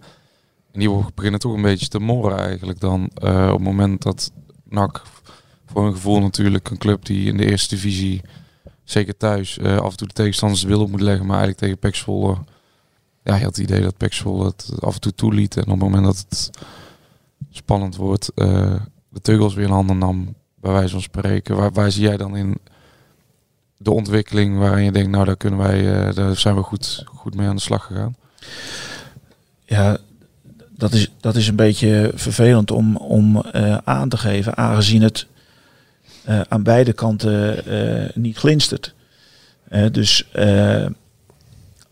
als je ziet hoe we tegen Heracles het aandeel in de wedstrijd dusdanig groot is dat we nou ja, qua balbezit de wedstrijd dan domineren. Ja, dat is in geen geval het geval als het gaat om het tegenhouden van doelpunten en het scoren van doelpunten. Ja, ik als trainer eh, moet kijken naar ehm, waar haken we af en waar kunnen we dan verder aan eh, sleutelen om het beter te maken. Ja, dat is meestal aan de uiteindes van, eh, van dat hele traject. Ja. En dat is nou net eh, eh, wat nog niet lukt tegen het eredivisiewaardige Heracles en het eredivisiewaardige eh PEC Zwolle. Eh, wij hebben ook nog eens het geluk of de pech als NAC zijnde dat we in de sterkste KKD-competitie zitten van de afgelopen paar jaar. Ehm, en we hebben een seizoensopbouw die zich laat kenmerken dat we aan het einde van de rit Alle moeilijke twee, ploegen krijgen. eh, alle moeilijke ploegen krijgen. En, ehm, en daarvoor hebben we een traject gezien dat al die andere ploegen ook al moeilijk waren. Dus dat we het tegen Heracles en tegen Zwolle, dat we die niet op de rug krijgen. Ja, dat, die, die conclusie eh, had, je ook wel kunnen, trekken, van tevoren kunnen trekken op basis van de wedstrijden die we daarvoor gespeeld hebben. Ehm, maar goed, er zijn wel aspecten binnen, binnen, dat, eh, eh, binnen dat traject waaraan je kan zien dat er beter samengewerkt wordt. Alleen dat ziet, eh, dat ziet iemand die zijn club alleen wil zien winnen. Nee. Die ziet dat niet. Maar jij en, ziet- en die komt daar ook niet. jij ziet dat natuurlijk in... ehm, eh, jij kijkt naar de trainersoog. Nou, dan kijk jij dus eh, naar bepaalde facetten van het spel waar jij dus wel degelijk verbeteringen ziet. Je zei net het, eh, dat je dominant in balbezit eh, bij Vlaag was bij Heracles uit. Eh, is bijvoorbeeld ehm, ja, het aanvalspel, het eh, creëren van kansen, het überhaupt komen in het laatste deel van het veld met je elftal ja, wel problematisch aan het worden eigenlijk. Want dat zie je... Nee, maar dat, dat is precies beetje- waar, ja. waar het natuurlijk aan ontbreekt. Hè. Dus ik, ik zeg, als ik zeg over beide uiteinden, dan is zowel Ja. aan de voorkant tekort en aan de achterkant tekort. hè. We, eh, we hebben te veel tegendoelpunten. Hè. Dus daarin laten we absoluut eh, als, als verdedigende organisatie te veel steken invallen. En aan de voorkant eh, komen we veel te weinig eh, ehm, ja, aan de poort te rammelen, zeg maar. Hè. Dus ehm, ja, en de scenario's zijn op dit moment zo dat je ook nog eens achterkomt. Eh, als je bij de graafschap uit op voorsprong komt, wat tegen eh Pek Zwolle ook het geval had kunnen zijn. eh, dan kan het ook zo zijn dat je bij wijze van spreken een 1-0 over de, eh, over de streep weet te trekken. Zoals we dat bij de graafschap bijna gedaan ha- hadden. Ja, en dan markeerde eigenlijk nog veel meer aan die wedstrijd dan, Ja. dan wat we nu tegen Pek Zwolle hebben laten zien. Ja. De tweede helft was nagenoeg gelijkwaardig. En dat is dan wel tegen Pek Zwolle Ja. en niet tegen de Graafschap, die ongeveer op dezelfde niveau als, kijk, als wij ja. eh, bivakeren. Kijk dan ook een beetje omdat je bent aangesteld zonder een concrete sportieve doelstelling als een resultaattechnische sportieve doelstelling is om inderdaad de wikken te wegen, jongens door te gaan selecteren denk ik na, na dit seizoen. Eh, te kijken welke jongens wel aanhaken, wat je zegt dat samenspel. Maar ben je dan ook eigenlijk nog steeds niet als een ja, belofte trainer eigenlijk aan het werk eh, door jongens eh, klaar te maken voor Volgend seizoen. wat er gaat komen in plaats van eh, bezig te zijn om dat ook te koppelen aan resultaat. Want ja, we hebben ook bij Leeds, je hebt bij Leeds United gespeeld. Ik denk dat daar resultaat ook eh Ja, alleen hoofdzakelijk op impliceert dat een nederlaag ons niets eh, doet. Want het is maar een belofte team. Maar dat is natuurlijk niet het verhaal. Iedere keer als wij eh, met een fluitsignaal eh, van het veld afgaan, dan gaat dat door eh, hart en ziel. En daar werken we gewoon veel te hard voor om dat allemaal wel te gevallen. Ja. Dus in die zin is het absoluut niet een belofte niveau. Al zou je dat soms aan het afmeten van de kwaliteit die geleverd wordt wel denken. Ja, en dan moet je het wel weer naar het traject wijzen die hiervoor afgegaan Ja. is. En, en zeggen van oké, zijn we dan in staat, niet in staat geweest om eh, een eh, KKD eh, waardig elftal op de been te brengen. Ja. Nou, is het als, je, als je dan een half seizoen weg bent, dan kan je wellicht zeggen van ja, daar zijn we niet toe in staat. Het is moeilijk om die nuance als trainer dan steeds maar weer voor jezelf terug te halen. Ehm, ik weet waar we Je krijgt ook steeds zijn. dezelfde vragen natuurlijk. Dus, Om- om- ja. om- ja, maar je bent ook, eh, je hebt ook een soort van je hoofd op de hakblok gelegd natuurlijk door hier wel in dat stadion. eh, kijk, het- 95% van de mensen die, eh, ja, die kan er natuurlijk moeilijk eh, doorheen kijken. Nou, ik denk, ik denk dat 95 is misschien een Chargeert. hoog aantal. Maar ik, ik denk dat er 80% in Breda heel goed weet waar Ja. de club zich op dit Maar- moment bevindt. En dat die geduld moeten hebben. Want anders dan had dat stadion veel leger geweest als Ja. dat het nu is. Ja, vrijdag was het toch wel... Ja, dat was... Ja, Ik- liep het toch wel aardig, eh, viel het toch wel tegen. Ja, Ik- ik- en- ik- maar daar, daarmee, daar, daarvan wil ik de volgende eh, oproep doen. Ehm, en, en ik heb al eerder eh, woorden zoals deze gebezigd. Ehm, hadden wij nou gewild dat Manchester City hier de scepter zwaaide Ja. en in staat was geweest om vanuit hun netwerk en expertise een betere elftal op de been eh, eh, eh, gebracht te hebben. Nee, dat wilden we niet. Er zijn vijf of zes, ik weet niet precies hoeveel er zijn, mensen. Vijf, ja. vijf zijn er ehm, Hebben die nek hebben gevoeld van wij moeten deze club op een ordentelijke manier opbouwen. Alleen die kunnen dat niet eh, vanaf het allerbegin, want daar zijn ze te laat voor. Eh, of dat moment is gewoon te laat geweest. Eh, dat heeft het verkopen van de andere aandeelhouders. eh, dat, gaat gewoon tijd in zitten. Die mensen die moeten gesteund worden door de mensen die altijd om hun heen zaten op de tribune. En, en wellicht nog steeds. Want het zijn allemaal mensen die niet in de, de, de, de dure ruimtes verkeren, maar allemaal gewoon op de tribune zitten. En die hebben gezegd van we zetten het allemaal bij elkaar en we zorgen ervoor dat nak-nak blijft. De factor tijd is daarin de allerbelangrijkste factor die, eh, die we moeten managen met z'n allen. Maar het publiek moet die mensen steunen. Al was het alleen maar om die mensen die de club gekocht hebben. Daarom moeten die mensen naar het stadion blijven komen om te zeggen van wij steunen jullie in eh, het initiatief dat jullie gedaan hebben en dat geld wat jullie niet alleen investeren, maar ook nog eens teruggeven aan de club. Alleen al daarom moeten ze die, die, die 11 of 18 spelers blijven steunen.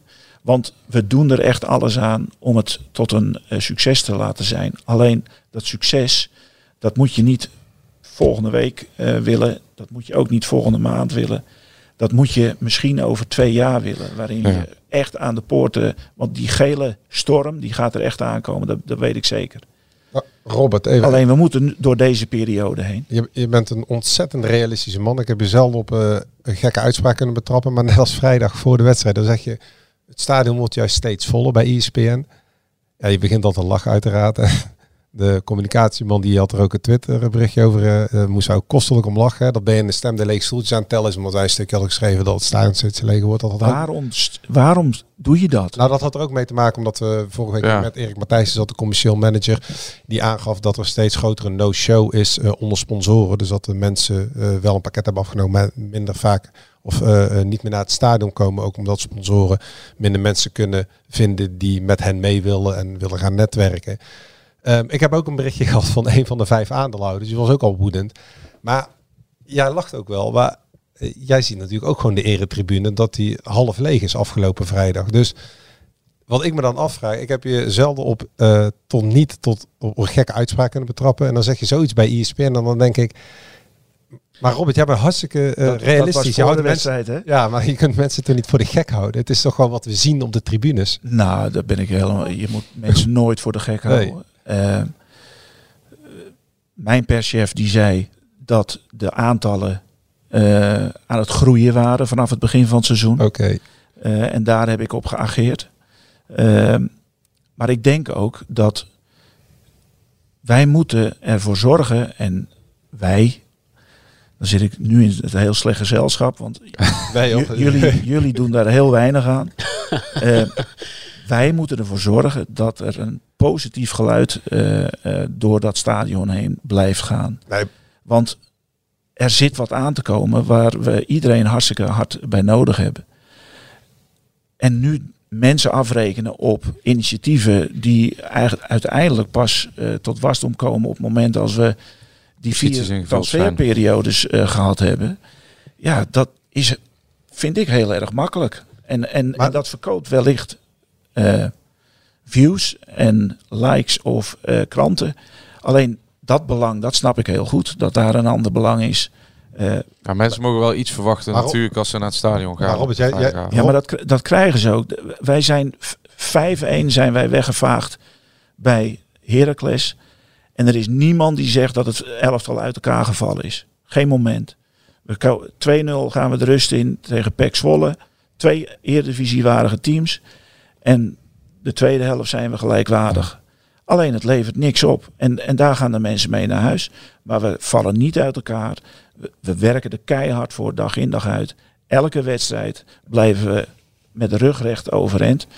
Ja, Zou je het liefst ook, ook gewoon eh, bijvoorbeeld eh, in de winter nog twee jongens een beetje uit de middenleeftijd erbij krijgen, waardoor die jongens om hen heen ook wat eh, ja, meegetrokken worden naar een bepaald niveau of, of net weer aan kunnen haken? Want het moet voor die ontwikkeling van de spelers natuurlijk ook beter zijn om met jongens te gaan spelen die net weer een treedje omhoog. eh, ja maar natuurlijk.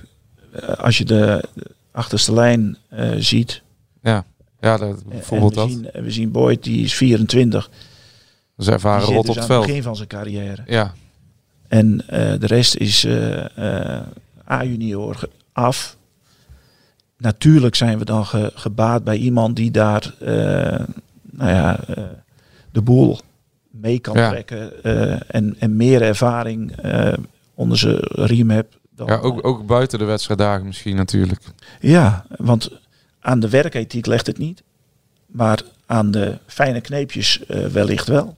En, En, en, dan hoe, nog moet je geno- genoegen nemen met het feit dat als je iemand eh, van 18 of 19 opstelt, dat daar wel eens een, eh, een foutje in zit. Ja. Waarvan we zeggen, ja, dat is lekker dat hij hem eh, eh, voor hem, want daar wordt hij alleen maar Ja. beter van. Ik, ik wil toch nog alleen even- voor het resultaat is het op dit moment niet zo prettig. Ik wil nog heel even, want eh, eh, terug eh, over het Oh. fu- fundament, heel kort hoor.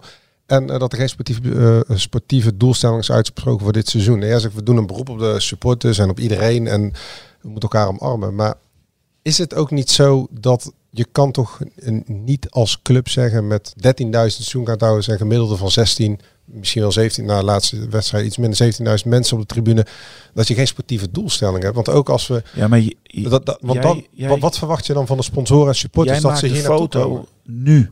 Ja, maar dan Maar maak de foto of de film aan het begin van het seizoen. Nee, dat begrijp ik. En het gaat er ook om dat er wordt gezegd, verder wordt een fundament gelegd. Maar er lopen 15 contracten af. De hele verdediging bestaat eh, voor 75% uit huurlingen die niet meer terugkomen volgend seizoen. Eh, heel veel aflopende contracten. Eh, de Roy en Verlaners gaan waarschijnlijk niet verlengen. Dan, welk fundament wordt er dan gelegd voor volgend seizoen? Jasper Vreugdeel, een van de vijf aandeelhouders, zegt ja, volgend seizoen moeten we een kampioenswaardige selectie hebben.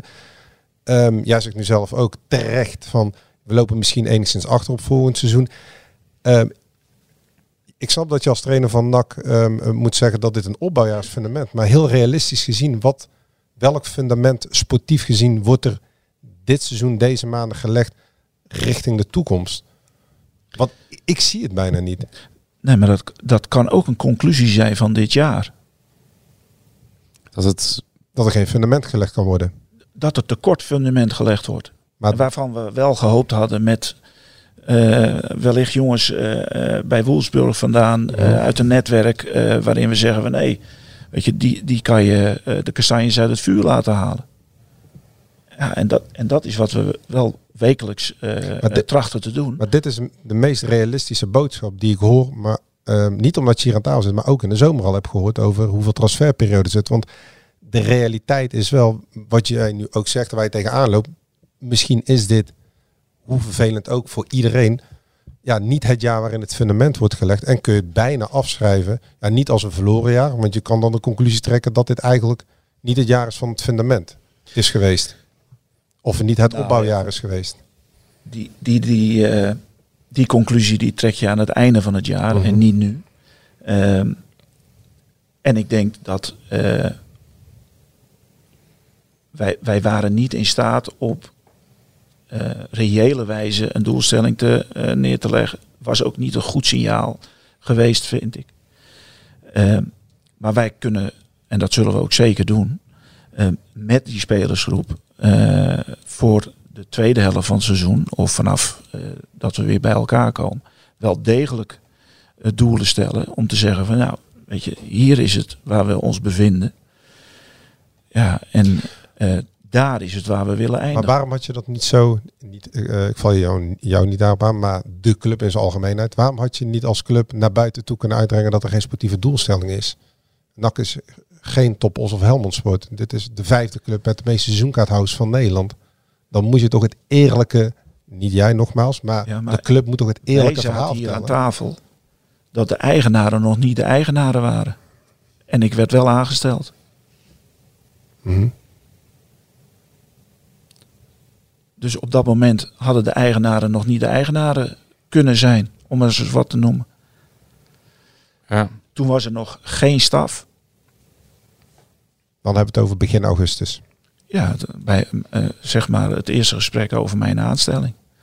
Nou, en daar, Ja. worden, wel, eh, daar worden wel een aantal eh, Ja, dat was dan half. boodschappen gepland Ja. van nou, weet je, waar zijn wij nu toe in staat om, eh, nou ja, ik zeg, ik denk dat als wij eh, ons weer de lode last van een sportieve doelstelling die op basis van historie en omdat wij nak zijn eh, neerleggen, dan denk ik dat we ons eh, geen plezier doen. Maar wij horen ook vorige week van de financiële man Edgar Mol dat NAC een spelersbudget heeft van 2,5 miljoen euro. Dat wist wel. Maar dat dat ook echt helemaal opgaat aan 28 contractspelers. Het is niet zo dat NAC geen budget heeft om een selectie te hebben die mee kan doen om, laten we zeggen, ja, ik weet eigenlijk niet, een top 5 plek of top 8 plek.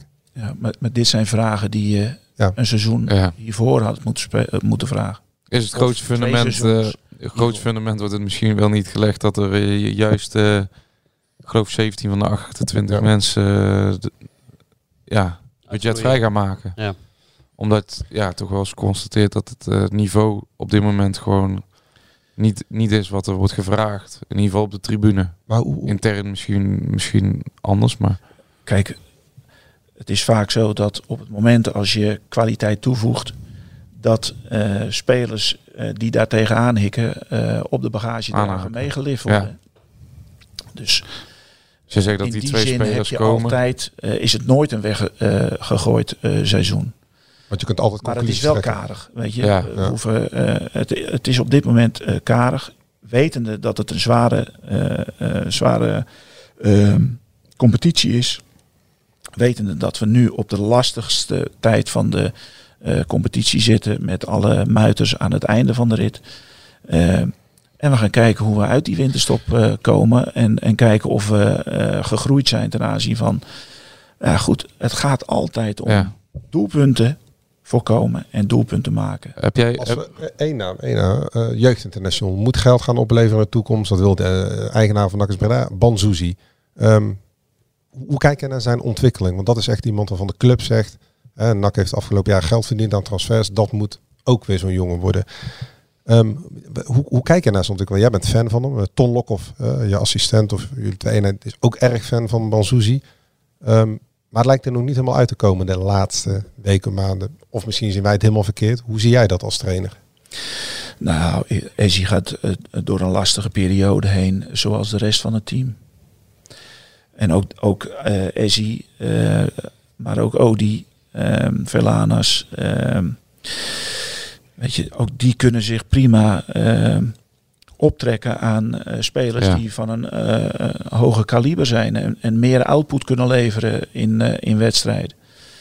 Dus daar zijn dat soort spelers prima bij gebaat. Het is natuurlijk eigenlijk al gekke werk dat we een jongen van 17 ehm, die die stappen heeft gemaakt. die, ik, heb, ik geloof dat ik hem twee wedstrijden bij onder 21 gehad heb. En toen hij is dus eigenlijk gewoon van onder 18 naar het eerste elftal toe geloodst. Bij een club met een jeugdopleiding die niet behoort bij de jeugdopleidingen van Ajax, PSV, Feyenoord, eh, AZ. eh, misschien vergeet, vergeet ik er Maar er wordt wel bijna inmiddels een miljoen euro ingstoken. Dat is voor NAC eh, en voor clubs als Nee, NAC maar- ontzettend veel inmiddels. Ja, maar dat, dat doen we ook heel erg goed. Mhm. Alleen de vijver is niet de vijver eh, die eh, Feyenoord, Ajax en eh, PSV en AZ bestieren. Maar toch eh, schuiven wij eh, de afgelopen twee, drie seizoenen eh, hoeveel jeugdspelers door naar de eerste elftal selectie. Ja, dat zijn er misschien Ja, ook. ook wel een deel noodgedwongen natuurlijk. Ja. Ja, natuurlijk.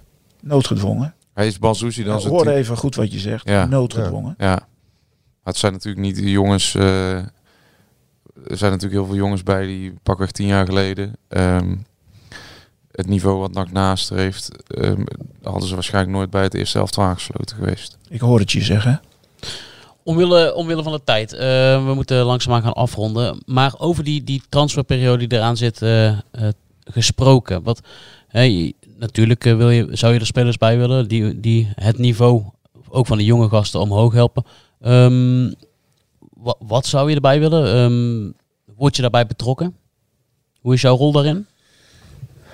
Ja, goed. eh, eh, uiteraard word ik daarbij betrokken. eh, maar zoals ik al eerder gezegd heb, het is niet zo dat ik de, de velden afstreun. Hè. Dus op het moment als het concreet dreigt te worden, dan, ja, dan wil ik wel graag weten wie dat dan zijn.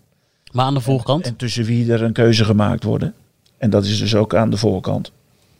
En wat voor posities zou jij eh, je graag versterken? Achterin sowieso, denk ik. ehm. Ja, ik denk dat je achterin eh, eh, met, met wat meer sturend vermogen eh, zou kunnen werken. Een ervaren jongen. Ervaren jongen. Eh, je hebt natuurlijk op linksback heb je een opengevallen positie Ja. met, met twee blessuregevallen. Eh, ik denk dat we met, een, eh, met, met meer creatief en scorend vermogen aan de slag moeten. Ja. Dus Maar moet jullie zo- ook Lens zijn. maar daar, met die algemeenheden Ja. laat ik het even. Maar het is ook zo, wat, eh, je hebt een goede analyse gegeven over wat er allemaal nodig is in transferperiodes. Die spelers die nu gehaald worden, kijkend naar de toekomst, alsof we- die moeten natuurlijk ook een meerwaarde hebben richting volgend seizoen. Aan, aan huurspelers heb je op, aan een nak in opbouw Ja. niets op dit moment. En, en ik vind ook dat ze gedragen moeten kunnen worden door het huidige team. Hoe bedoel je? Nou, ik vind dat eh, op het moment als we iemand halen waarvan we zeggen van nou, die zou op termijn inderdaad eh eerdivisieniveau eh kunnen halen. Dan scheppen we daarin wel de verwachtingen eh, die daarbij horen. Van ja, nu hebben we iemand binnen die wellicht eerdivisieniveau aan kan. Alleen die kan niet gedragen worden door de rest van eh, de selectie. Ja, daarmee trek je iemand misschien wel eerder naar beneden. Dan dat hij in staat is om de rest omhoog te tillen. Dus eh, in die zin denk ik ook dat je, als je wat doet, dat je- dat, dat eh, in de breedste zin van het woord ook. Is dat met Kai de. Roy ook een beetje gebeurd?